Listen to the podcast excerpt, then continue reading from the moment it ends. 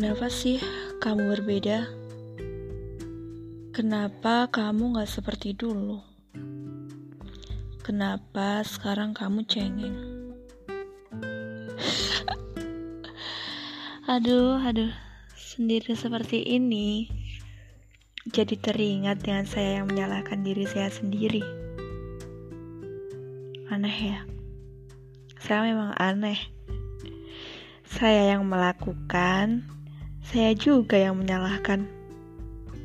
Habisnya mau ke siapa lagi kalau kita terlalu menutup diri? Bukannya tidak mau bercerita, saya mau bercerita, tetapi tidak tahu bagaimana caranya. Pasti kalian mikir apa aneh lagi ya. Aku marah nih karena kalian mikir seperti itu. Gak apa-apa kok, aku cuma bercanda. Kalau kalian mikir seperti itu boleh saja. Semua hak kalian. Mau kalian berpikir saya adalah orang yang aneh, mau tidak, itu hak kalian. Terserah pada diri kalian. Eh, ngomong-ngomong kalian pernah gak sih ngerasain sedih? Terus kayak pengen cerita tetapi kita bingung bagaimana caranya? Atau kalian bisa cerita tapi bingung mau ke siapa? Gimana gimana? Ada yang pernah? Saya angkat tangan dulu karena saya pernah. Jadi ceritanya seperti ini. Saya adalah anak yang bisa dibilang jarang bercerita dan jarang berbicara kepada orang yang baru saya kenal. Kebetulan sekali pas masuk SMA, saya menemukan orang-orang yang saya nyaman dengan mereka. Tetapi saya nggak bisa cerita karena saya menganggap kalau saya bercerita itu dianggap orang lemah. Saya menyembunyikan masalah yang saya hadapi di balik sikap konyol dan nyeleneh atau cuek. Pas SMA, saya berubah menjadi anak yang seperti nggak memiliki masalah dan saya nyaman dengan situasi ini. Kira-kira menjadi paman seperti ini adalah yang saya mau. Santai dan gak takut jadi omongan. Tetapi karena sikap yang seperti ini, saya menjadi tidak memiliki keahlian untuk bercerita dan tidak ada yang bisa saya lakukan jika ada masalah datang. Kalau dulu saya bisa menyembunyikan dengan sikap konyol dan tawa, sekarang tidak bisa karena saya sudah tidak lagi bersama mereka. Istilahnya apa ya? Kita sudah memiliki jalan masing-masing. Mungkin itu.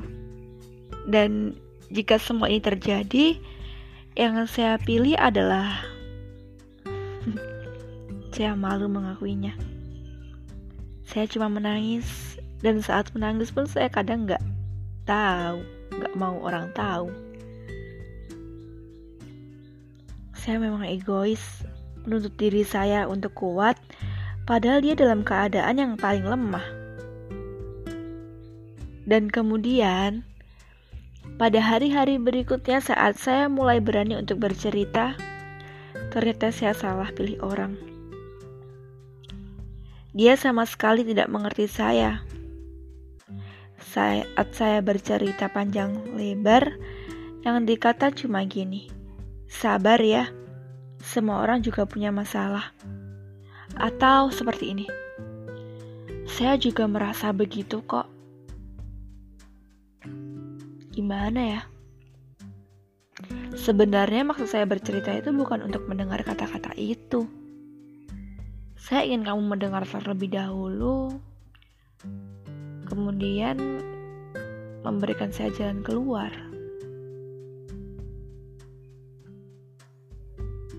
Um, kalau cuma kata-kata itu saja, mendingan saya ngatain diri saya sendiri, saya cerita ke saya sendiri, kemudian saya berikan kata-kata itu sendiri, gak usah susah-susah cari ke orang lain lah.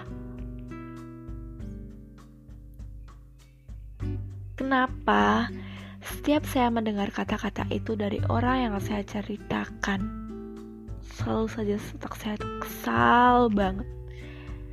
Hah, pokoknya saya menyesal pernah bercerita.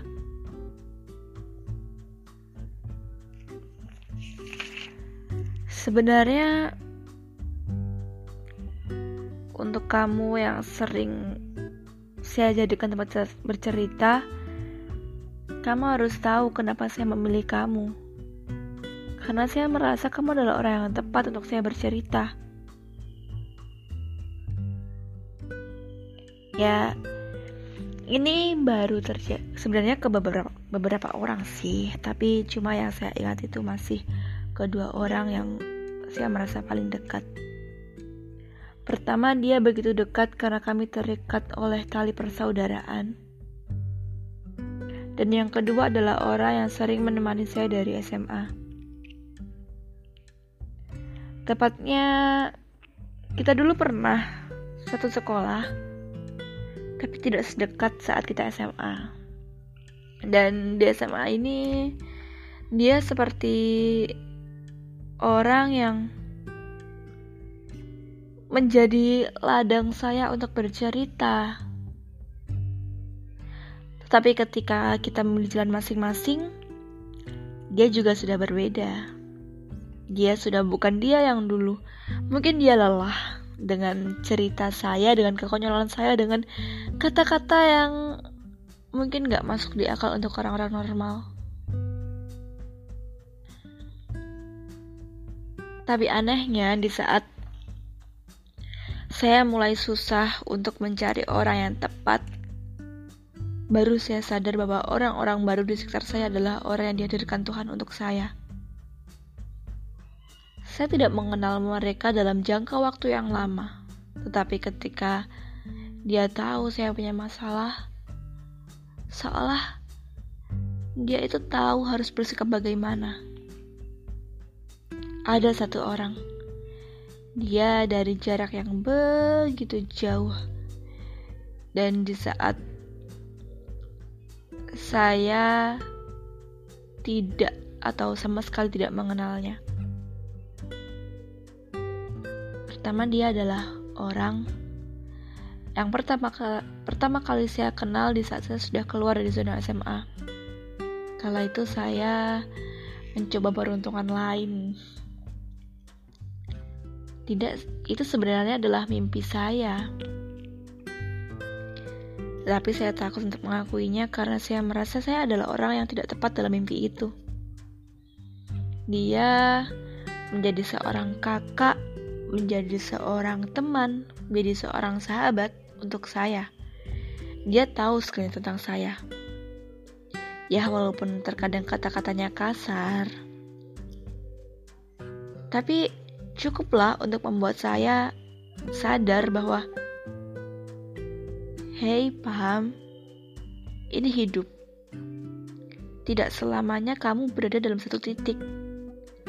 Kamu harus berjalan, Pam, untuk mengetahui hidup-hidupmu yang lain. Oh iya, tentang dia. Dia tidak satu sekolah denganku. Kami mengenal hanya melalui sebuah grup pendaftaran itulah aku tidak mau menyebutnya dan kemudian dia berubah menjadi seseorang yang begitu saya nyaman dengan dia. Tidak tidak sebagai seorang kekasih tapi sebagai seorang yang saya sebutkan tadi.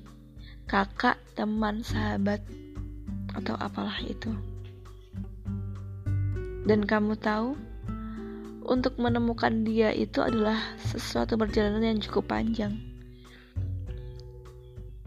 Setelah puluhan kali saya gagal bercerita kepada orang, kepada dia saya menemukan titik di mana saya bisa bercerita panjang lebar dan tanpa merasa kesal.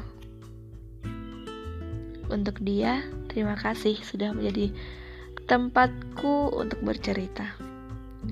Dari rangkaian kata otak PAM, susahnya mencari yang tepat.